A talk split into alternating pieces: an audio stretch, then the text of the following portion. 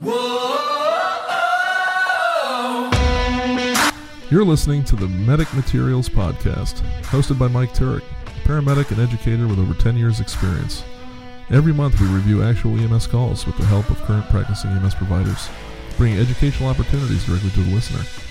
Portions of the calls have been altered to protect the privacy and identity of those involved. Hello and welcome, everybody. I call you my squad. I am Mike Turek, and this is the Medic Materials Podcast. And this is the first episode of a long list that we're going to be doing. It is a once monthly podcast coming out on the first of every month. If you are a subscriber uh, to the uh, the medicmaterials.com page, you will get it on the first of every month. If you are not a subscriber, but if you follow the uh, Medic Materials uh, EMS uh, Facebook group, then um, you will be able to have access to each and every podcast on the third of every month. So make sure to go over to www.medicmaterials.com, go all the way down the page, and just type in, it is completely free. Type in your email address, and uh, you will have free instant access on the first of every month to this podcast. So you'll be able to listen to it before everybody else. So I want to introduce myself. My name is Mike Turk. I'm, I'm a New York State paramedic of uh, 13 total years of EMS, three as a paramedic, seven as a uh, EMT basic, and three as an intermediate or advanced EMT, as they call it here.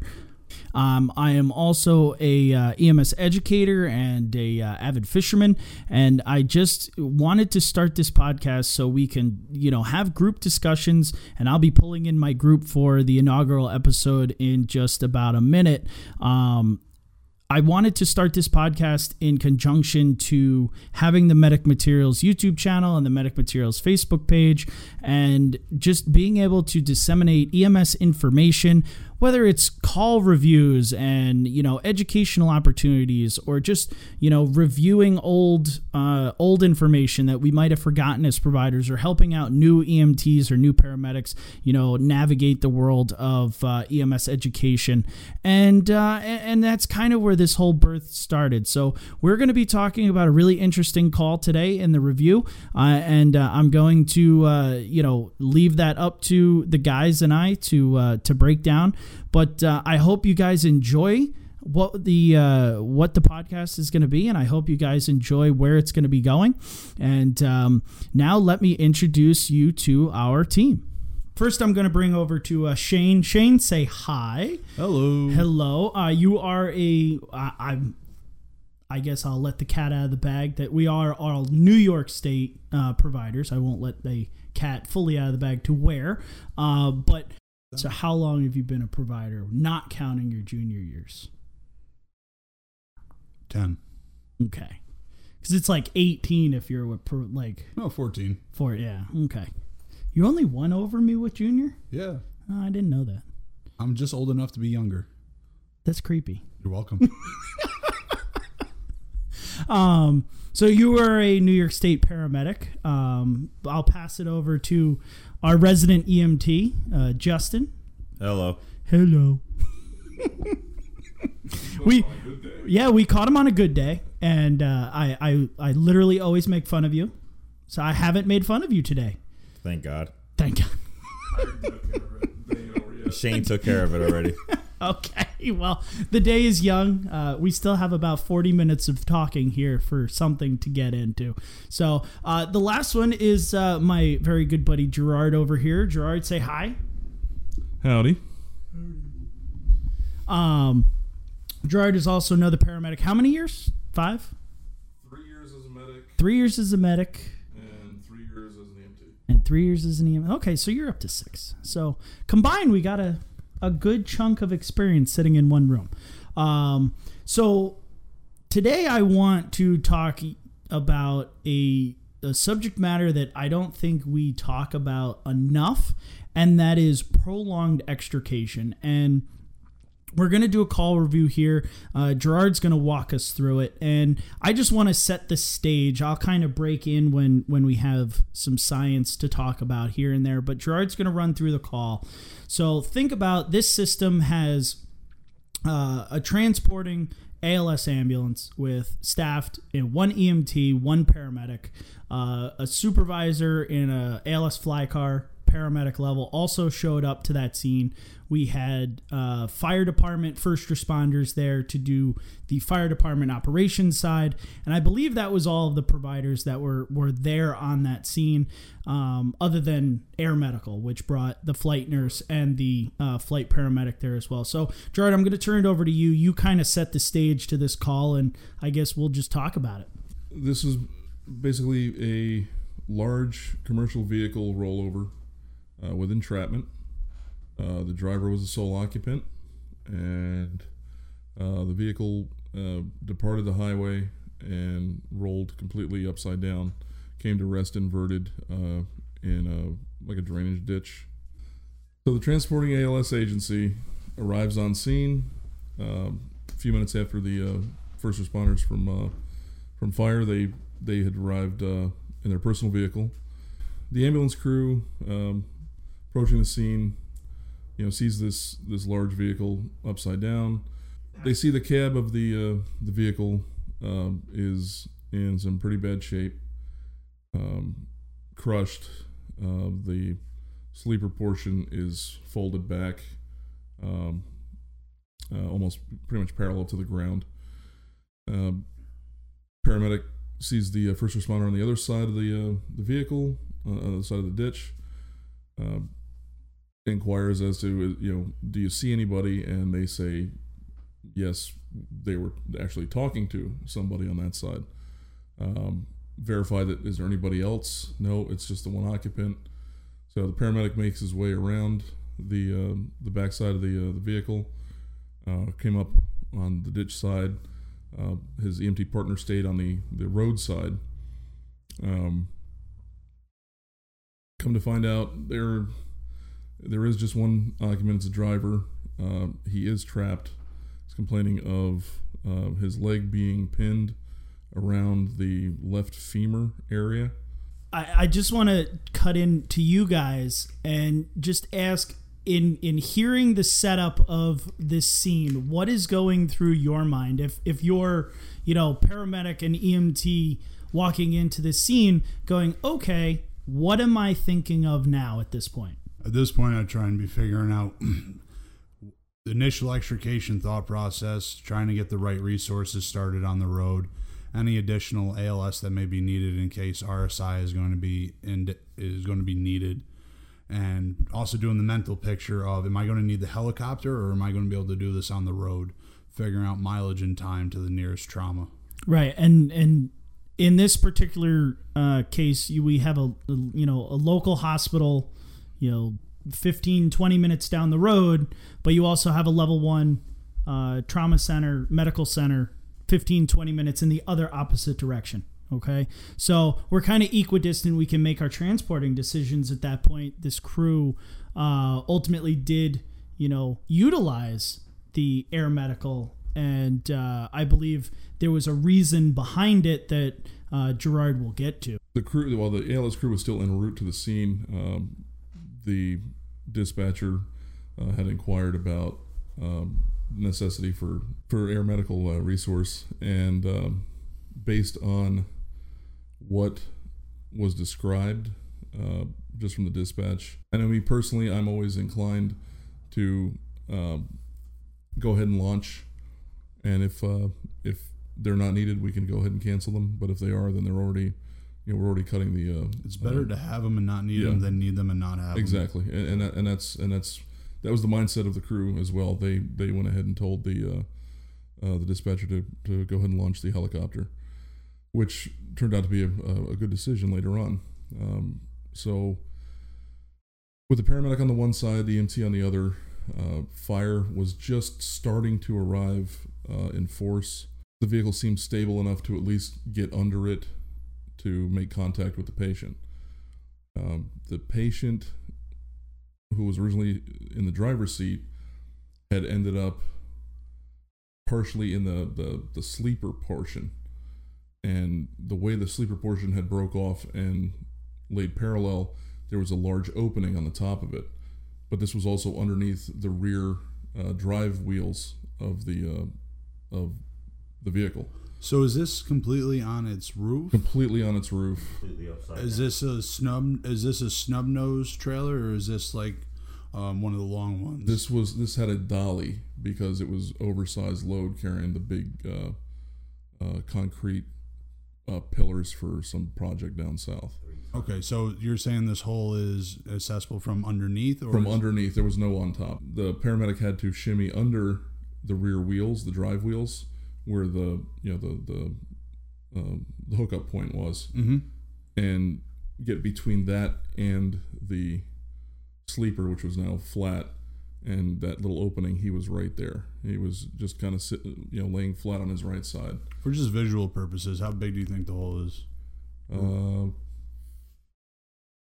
three feet, Okay, maybe three by four, something like that. okay. um, about the size of a small window.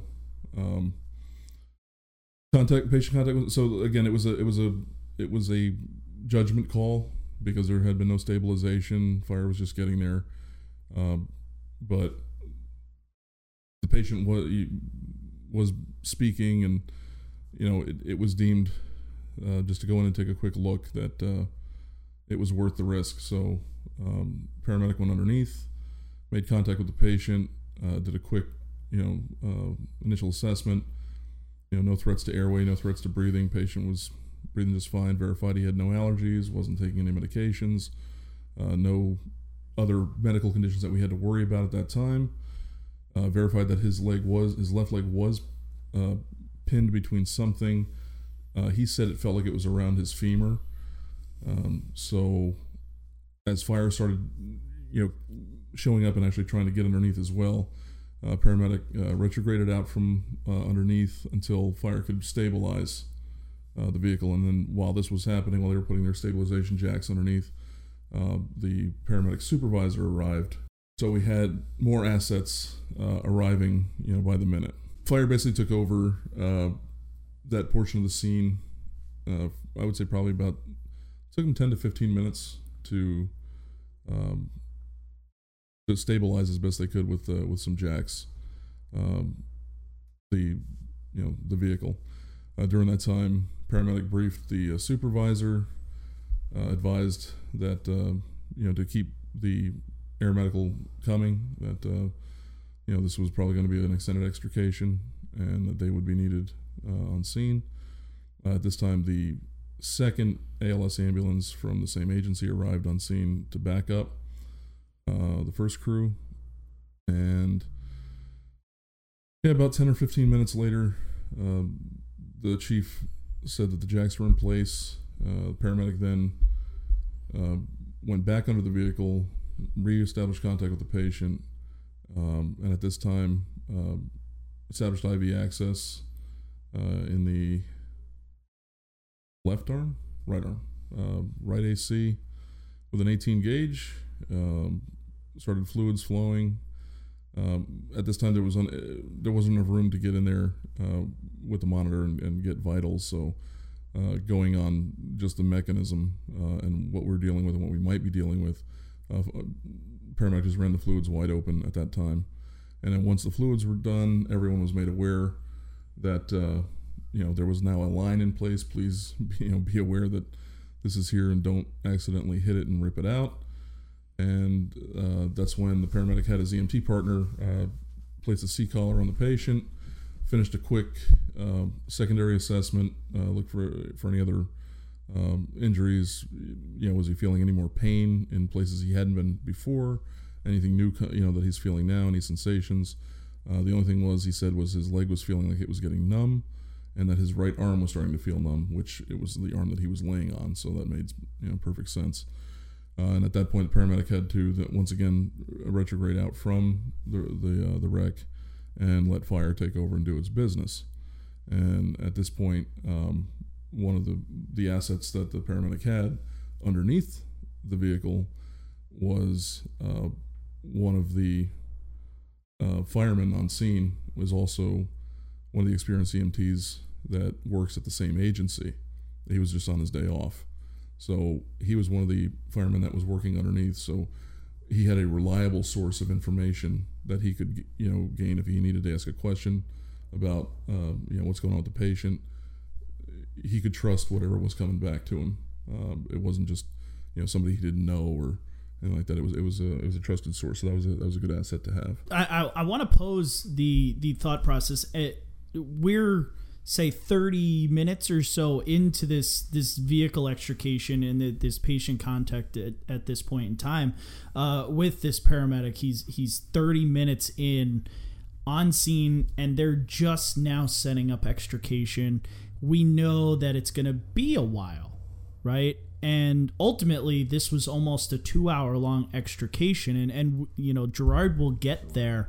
Um to you guys, let's let's think what with what Gerard has laid out so far, what are you guys thinking clinically? Like legs pinned, arms numb, doesn't seem like there's a lot of complaints other than mechanism looks bad, right? Um, but what are you thinking as a provider or you know a clinician going, okay, we started line, we got fluids going, we don't have a set of vitals. He seems uh, you know alert and oriented, but what are we thinking might be the issue here? The very first thing is if you're saying the leg's pinned, I want to be concerned of a crush injury and anything leading towards rab- rhabdo because that that's going to be the biggest killer that he has. On top of you know, we don't know what caused the crash. Did he have a syncopal episode? Did he get stung by a bee and have an allergic reaction? Obviously, we've noticed that walking in, having contact. but we don't know if he maybe, you know, the syncopal episode mostly. Mm-hmm. Or I mean, heck, it could have been cardiac related or anything related. Diabetic you know? emergency. Yep. Um, uh, and I agree with seizure. I, and I agree with all of those points in that you know the the most thing that we have to worry about is the potential you know rhabdomyolysis and and the crush injury because we don't know how long we're going to be here right this this paramedic said it was about two hours but with the size and scope that we're dealing with, it might have been six hours, right? Uh, if it was any one of us. So uh, I, I want to hear a little bit about the fire extrication side. What did fire do, and how did they execute some stuff? Justin, you have uh, you you spoke to some of the providers, you know, from that fire department. What what did they kind of say was their uh, thought process in the extrication? Well, initially, command arrived on scene and stated the vehicle needed to be stabilized. When the first heavy rescue arrived on scene, they grabbed rescue jacks, cutting tools, basically anything, cribbing, airbags, anything they could use to stabilize this vehicle and make it safe for EMS to EMS and fire to basically get underneath the vehicle and figure out a way to cut the patient out. 30 minutes into it, command requested a second heavy rescue to the scene with all the same equipment to be utilized for extrication and more stabilization of the vehicle.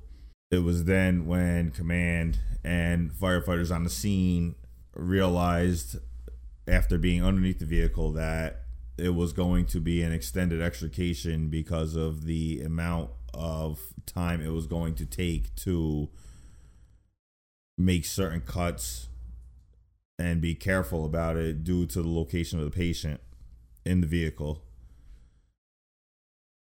and having to relay things back to EMS while cuts were being made and making sure that the patient wasn't being injured from falling material from the vehicle as it was being cut.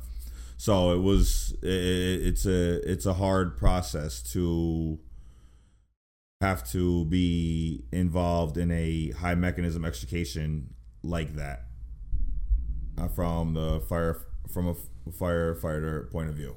And, and it's kind of that slow, steady, methodical pace. Like we we have established the providers in this call are going to be there a while. Mm-hmm. Right? They're all dedicated yep. there for as long as this takes. Let's sit. Let's figure out a plan. right? Nobody had to sit there and scream, "Hey, captain, let's get a plan together and let's go." No, the Right, plan. exe- the, the basic- in uh, na- basically, the plan was executed on the fly, And and that's and ideas were being thrown out while crews were under the vehicle making cuts.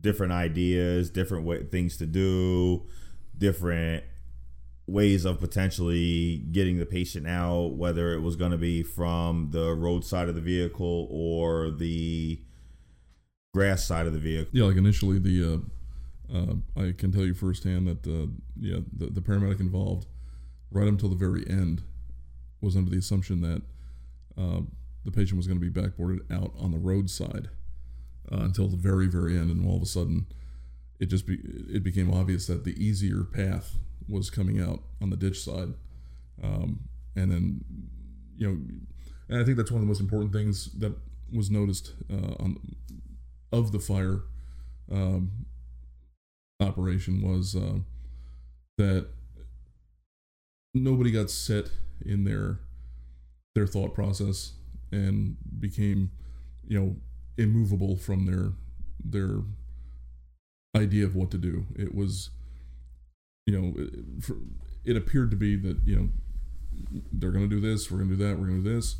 Hey you know what? This is a better idea. Let's do this instead. And and, and there was there was just that that fluid motion that um, it, it, it- I've seen where people can get set just so set on you know this is how I'm going to do it and we're not going to deviate from this plan, and sometimes that works, sometimes it causes more problems, uh, you know, than does good. This time it it, it was it worked out perfectly. Uh, they didn't uh, you know they didn't just get set to one idea and one idea only. It was it was very fluid and again, you know, right up to the very end, it was going to be a roadside extrication. Last minute, hey, better shot this way. Let's just do it this way. Uh, and that seemed to be uh, that was just one of the things that uh, that was noticed. at, at this point, Gerard, I want to fast forward a little bit because now we're we're knee deep in extrication, and the the paramedic at that point cannot further access his patient. Um, no vitals are being taken. You know, fluids are still running. Uh, we're getting relayed information from from fire. So now, what is the thought process of this paramedic? um, in regards to do you know the helicopter was called are they there what are are we giving any medications at this point other than the fluids i mean we're still thinking of that you know rhabdo uh, at this point we're possibly 45 minutes to an hour uh, inside of extrication and this patient having a possible crush injury so are what are what are we now thinking? Do we are we going down the the bicarb route? Are we not going down the bicarb route at this point in time? Before you go on, it was is you are you able to access the pinned extremity at all? Visualization, palpation. Not until they made the final cut. Then it became obvious what could and couldn't be done with that extremity. So essentially, is this patient laying supine on the roof of the vehicle?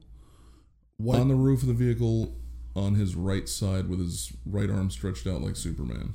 Okay, what and what is there on top of him? Is it a ch- is it the chair? Is it something that was inside of the cab? I believe it was one of the seats, uh, and then some of this just the structure that that collapsed in. For, all right, from intrusion Correct, from yeah. the from the collision. Correct. Okay, thank you. Okay, so yeah, so now we're we're about about I'd say 45 50 minutes in. Um, again, having that firefighter EMT that was a familiar quantity was uh, was very good to have because you know the paramedic could call in, hey, how's he doing? What's going on? EMT would you know report back, he's doing okay, he's still talking to us, blah blah blah blah blah. Um, so it was a good reliable source of information even though the, the paramedic couldn't be down there physically to to you know do an ongoing assessment of the patient. Um, you know made sure his mental status was was still you know intact and and uh, you know any changes in sensation or pain or anything like that. Uh, so about 45 50 minutes in uh, air medical arrives on scene uh, they're briefed as to what's been going on. Uh, just prior to them getting there, correct, the paramedic decided that, you know, the most important thing to worry about at this point was the rhabdo, uh, the crush injury, uh, you know, and having that reflow if he does become um, uh, extricated. So, paramedic had already pulled a uh, AMPA bicarb and was prepping it when the uh, air medical crew showed up. Uh, gave them a brief, uh, briefed the flight nurse, and flight nurse uh, agreed and said, uh, you know, usually it's uh, they wait for about an hour at least before starting any kind of uh, bicarb therapy. But again, they saw when they got there, you know, even at the time they got there, that it was still going to be an extended extrication. That the on-scene time was still going to be uh, for a while. So uh, at that point, because the flight crew has a higher level of care, um, or they bring a higher level of care uh, to a scene, uh, they operate under different protocol than uh, you know than, than street medics. So uh, an AMPA was infused in a thousand bag and hung and began infusing. And uh, Is there a time frame? Was there a drip rate that you were aiming for, or was it just getting it in in a, an effective but slow manner? they weren't cap they, they weren't counting drips, but they uh, uh, they had the paramedic uh, set the uh, the tensioner at about half, or they were getting a you know not wide open, but not not TKO. So Okay. uh, just a nice slow drip, uh, keep it going throughout the whole thing because at that point they didn't know when uh, the leg was going to be freed. Was there accessibility at that point to consider put? Oh, I'm sorry. so was. I thought you were talking about the leg. no. I was saying at that point, was there any chance of maybe putting a tourniquet on that extremity, even at just below the waist? Not at that point, but what did became possible because fire was cutting, uh, they'd already removed a lot of the structure, was we were finally able to get the patient on the monitor. Uh, so the patient was hooked up. Having the EMT down there, none of the flight crew or the paramedics had to go back under, uh, you know, and, and again risk their own safety. That EMT firefighter, you know, knew the drill. uh, works with all of them, so was basically handed all the, the tools and said, "Here, you know, do do your thing." Uh, so he put the end-tidal capnography on, hooked him up to the monitor. They got blood pressures, they got heart rate. Do you recall if any of those vitals were were if they were you know normal or All the vitals were initially were stable. Baseline were what you would expect for somebody, you know, with, with a large commercial vehicle on top of them. Uh, slightly hypertensive, but nothing to write home. Think- I believe the first BP was 140 over 90. Uh, 95 heart rate, not even tachycardic, but you know, not 75. End title was appropriate? End-tidal was exactly appropriate with good waveform. Um, so it was deemed that you know the course, best course of action, keep the drip going, and that we would we would go down the bicarb route, you know, as necessary. making that bicarb decision is a smart idea. I want to jump down the rabbit hole of rhabdo here for a second and just talk about, you know, we've been throwing around rhabdo, rhabdo, rhabdo, but what exactly are we worried about in rhabdo? And we kind of have to explain exactly what it is and that we're worried when muscle breaks down because it's not getting blood flow right? It's not getting that oxygen rich blood it's getting uh, it's not being able to remove its waste because of that crush injury we're now having muscle breakdown. It goes from aerobic respiration to anaerobic respiration. You have a bunch of lactic acid being built up. You also have cellular death which now is you know flooding all of that extremity with sodium, potassium, creatine, um, myoglobin. That's the big one that we're worried about. That and potassium are the two that your biggest worry uh, for re-entry into the system, and we're worried about that myoglobin solely because of the kidneys. Right, um, myoglobin is a is a is a protein strand that uh, stores oxygen in in muscle tissue. That's what makes your muscles red. Um, but it's also very large molecule. So when there's a lot of it, it binds up the kidneys and the kidneys can't get rid of it in large quantities. So then you have renal failure at that point. Uh, the potassium, we're worried, you know, this paramedic was smart enough to say, hey, EMT, put him on the monitor, keep running me strips, making sure that we're not having a potassium overload here where, you know, we're going to see, you know, elevated T waves or peak T waves or, you know, widened QRS waves. And we're worried about potassium for MIs at that point or other cardiac arrhythmias. And I think it was smart to have that bicarb drip, especially because we're not sitting there every half an hour pushing 50 milliequivalents. You know, it's it's there. It's We going only in Carry a hundred. right, and we and and right in this area they only carry a hundred. So now you're going, hey supervisor. I need your ALS bag, or hey, second paramedic that showed up, I need your ALS bag at that point.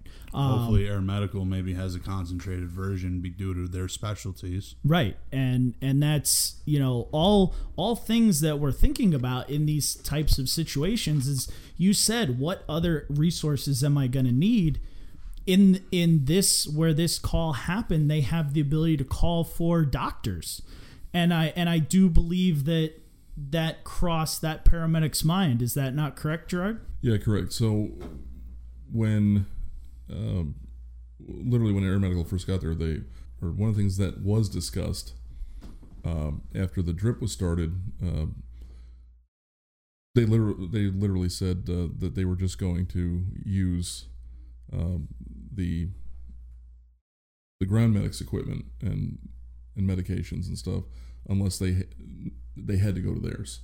Um, so I, I like you said, I, I think what they were doing is holding back the big guns, letting letting the ground crew do their thing, and then if needed, they could break out the heavy stuff instead of just going right to the heavy stuff, which I think was a, a good idea, a good plan.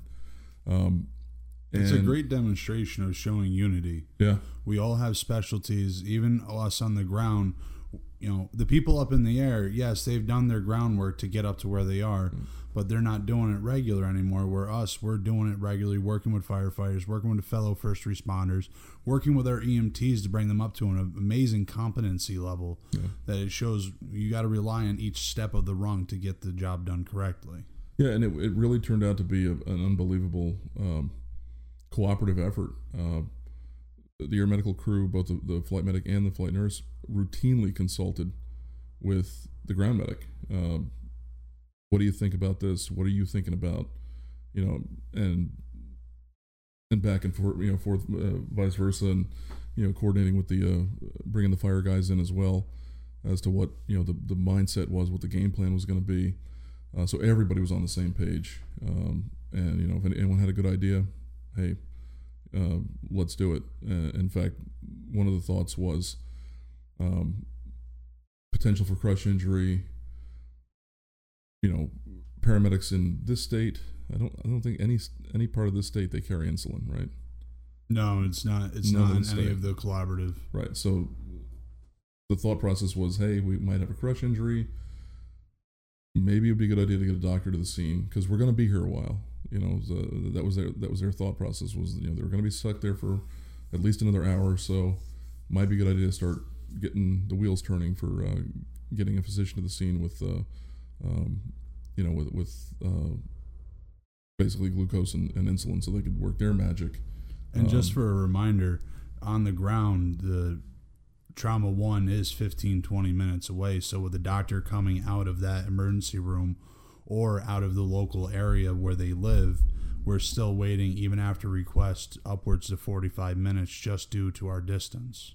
that and you know they get the call we make the call they have to get their stuff get their starbucks coffee on the way. So it does take a while. It's not boom they're going to be there in 15 minutes. That's why the thought process of early on establishing what we need for resources is excellent. You always can cancel when you don't need, but it's better to have it. right. And and doctors at least with what they bring here you said glucose insulin right? That's the two biggest things.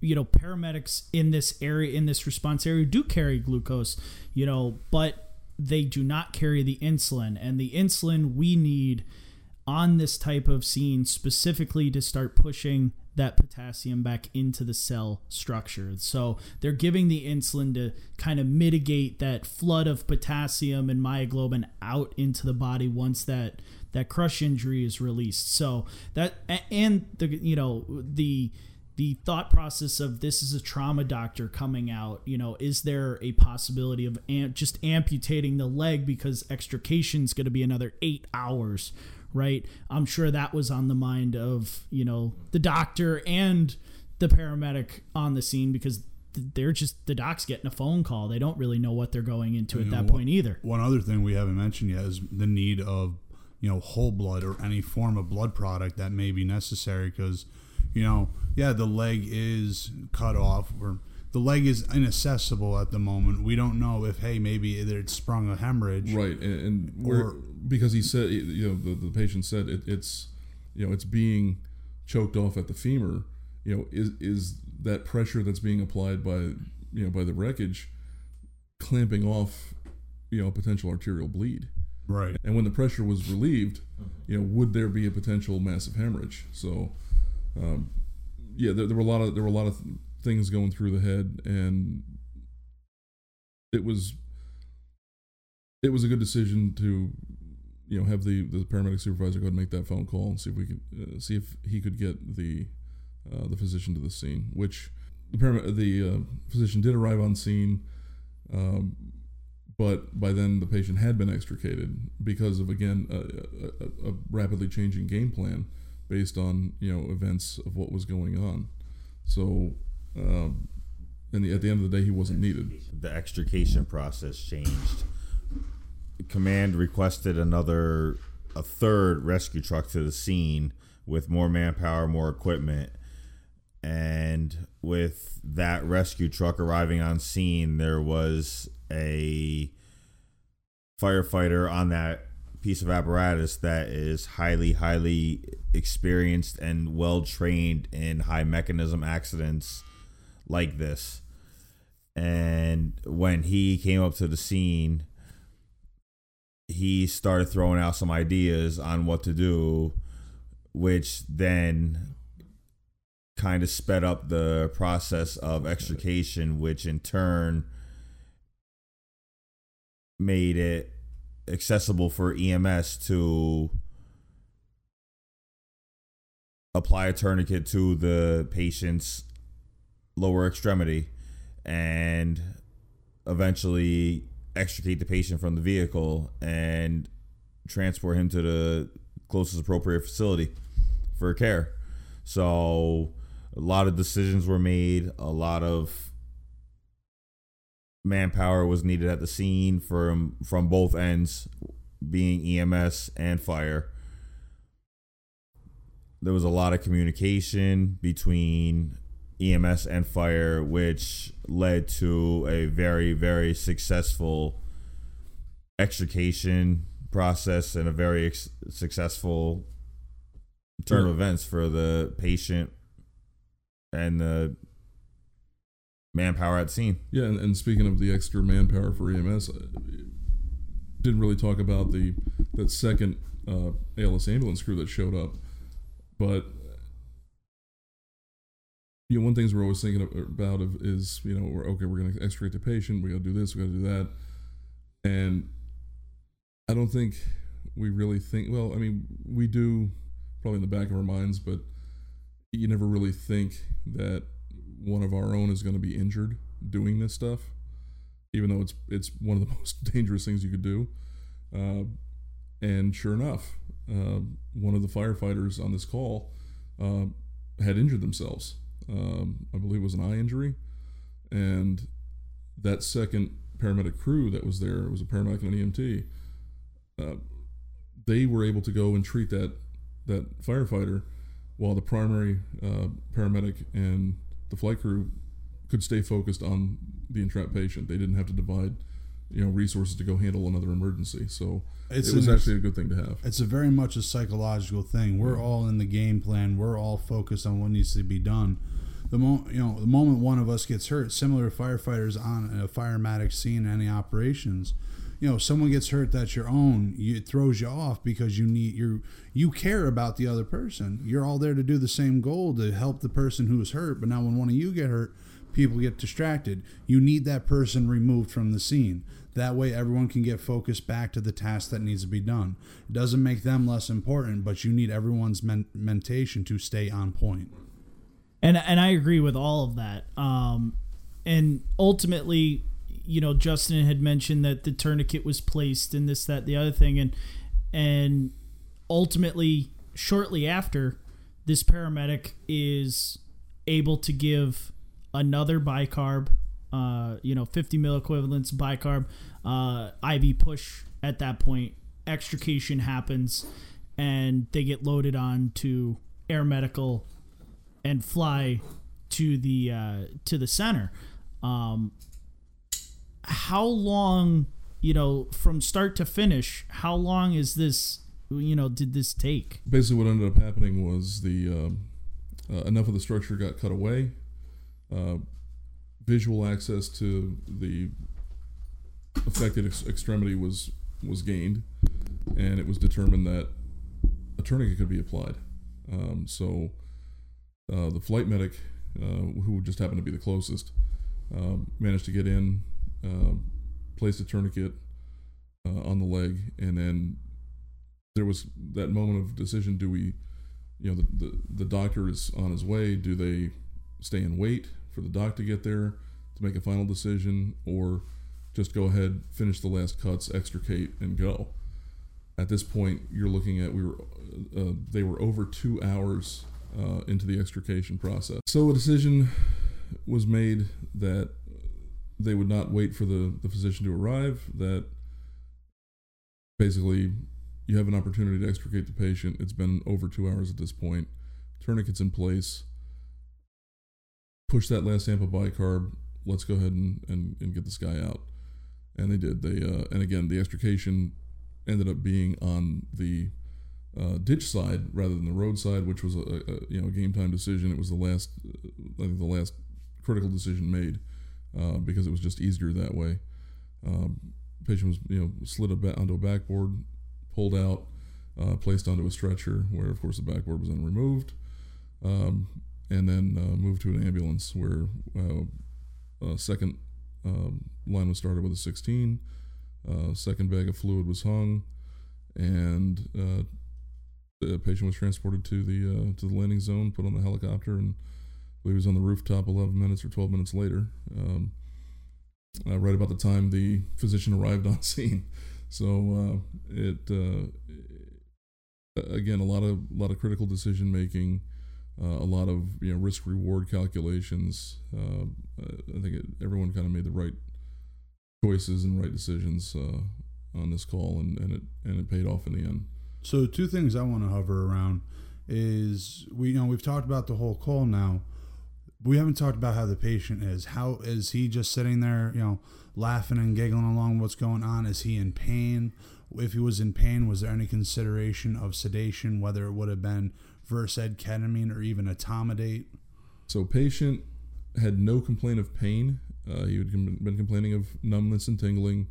Um, when asked, does it feel like like it does when you're you know like when your your arm goes to sleep or something like that, and and he concurred and said, yeah, it, it's you know it's like it's like you've been sitting on your leg for a while, which when you think about it, he he had a large vehicle sitting on his leg for a while, so uh, you know no no shock there. Uh, the only complaint of pain happened after extrication. Once he was in the ambulance, uh, I, I believe the sensation to the upper part of his uh, lower extremity was returning, and then he started feeling the tourniquet doing its job, and he started complaining of some pain there. So uh, a decision was made. You know, we're going to do pain management. What do we want to do? Uh, so the uh, decision uh, to uh, administer 50 mics of fentanyl because it was just going to be such a short trip. Um, and he didn't he wasn't in uh, excruciating pain. It was, you know, he described it as seven on ten. So uh, just a little fentanyl to uh, to take the uh, the edge off, uh, especially for the trip, keep him calm for it. And with curiosity, What kind of tourniquet was used? Was that cat, It was a cat. Yeah, yep. Cat tourniquet was used. Um, worked beautifully. Was placed properly, and and it was definitely doing its job. He uh, there were no distal pulses. Uh, he was not a happy camper once he started getting that sensation back above it, and uh, so uh, yeah, it, it it did what it was supposed to do. Uh, ultimately, he never lost consciousness. Uh, he was alert and oriented the entire time. He was talking the entire time. Uh, he was getting you know a little tired uh, towards the end. Just I think it, everybody was. It was just like you know, come on, let's let's make this happen. And um, but at the end of the day, uh, believe it or not, no serious injury. Uh, I believe he walked out of the hospital with a ankle sprain. Was the final uh, diagnosis. You gotta love how these vehicles have now have changed to have such crumple zones where they look devastating and you're able to walk out with your life. Well, yeah, when the uh, when the paramedic first arrived and saw the you know the condition of the vehicle, uh, it was described to me as he didn't think that there was going to be anyone alive inside this thing. That he was probably going to find somebody without a head, and to actually have someone that was in there talking, staying you know awake the entire time, walking away from this thing with a sprained ankle. Plan for the worst, hope for the best, and hopefully you land in the middle. Absolutely. So as we're ending, does anybody, Justin, you only spoke like twice this entire time, but does anybody have any questions or thoughts, you know, going through as we listen to Gerard's story here? No, yes, no. Okay. I think I've covered everything I wanted to go through as the discussion's gone. I think you did too. Good questions. And I covered the science, so I think we got it all. the EMT firefighter that was down under the vehicle was pretty much concerned about the same things that the paramedic and other providers on scene were concerned about crush injury.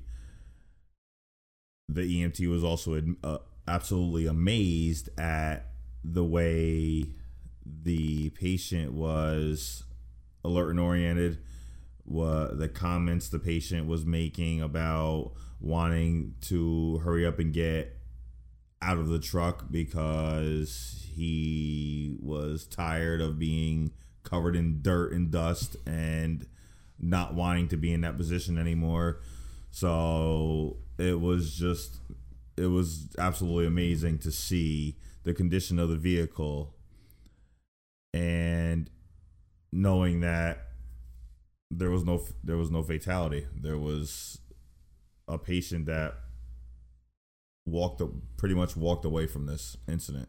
Yeah, Uh, absolutely amazing. And one of the things I forgot to mention was, um, so while fire was doing its thing, this was not on a you know cool fall autumn day, you know 59 degrees Fahrenheit. This was a this was a hot, sticky, nasty day, and these guys are out there in you know full bunkers, you know doing doing extricating work, very hard work under under this thing and around it. And one of the things that the paramedic had mentioned was his concern for their for their well being too. So, you know, he has this this patient that he is you know ultimately concerned about. Number one, but while he was watching the the uh, the fireman underneath, uh, again he would you know would be asking them you know hey you know you need water something like that keep keep them hydrated and stuff. I remember um, hearing about uh, the one EMT underneath looking back and not you know, looking at the uh, the paramedic and the paramedic making the, the water sign and and like, oh no no I'm I'm okay, you know. So it was uh it was uh it's one of those things where you you have so much more to think about than just the patient at this point because and, and you're there for so long that yeah now you start realizing hey I got a bunch of guys that could drop on me like a freaking you know like, like a bunch of flies here so I need to I need to make sure these guys are doing you know the best to keep themselves safe so So, since we're our worst critics, does that paramedic have anything that he would have thought could have gone different, better, should have been reevaluated that was overlooked?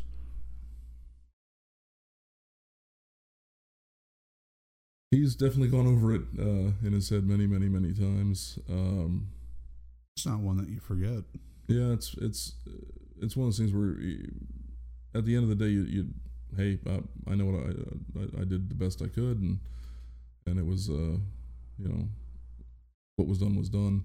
But you always try to look for, you know, things we we could do better.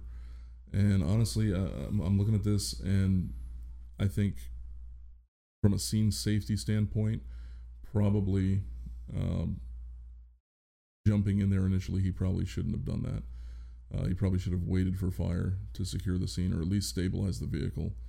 Uh, because had anything anything gone wrong, uh, from what I understand, he had to lean over the top of the the the sleeper cab that had ended up parallel uh, and lean into the wreckage to, to put the IV in. So, you know, you're, you're, you're on unstabilized ground, you're on unstabilized, you know, structures.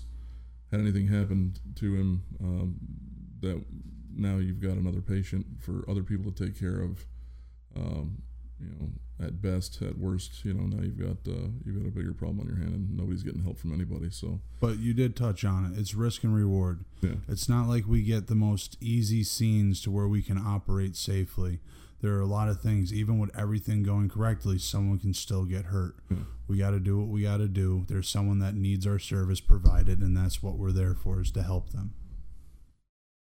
All right, guys. Well, thank you for uh, for joining me on the inaugural episode here. Uh, till next time, guys. We'll see you in a month. Thank you for taking time to listen to the Medic Materials Podcast. If you got anything out of today's episode, be sure to follow the podcast. If you want to be a part of our daily EMS discussions, join the Medic Materials EMS Education Group on Facebook. And be sure to watch our weekly instructional videos on the Medic Materials YouTube channel.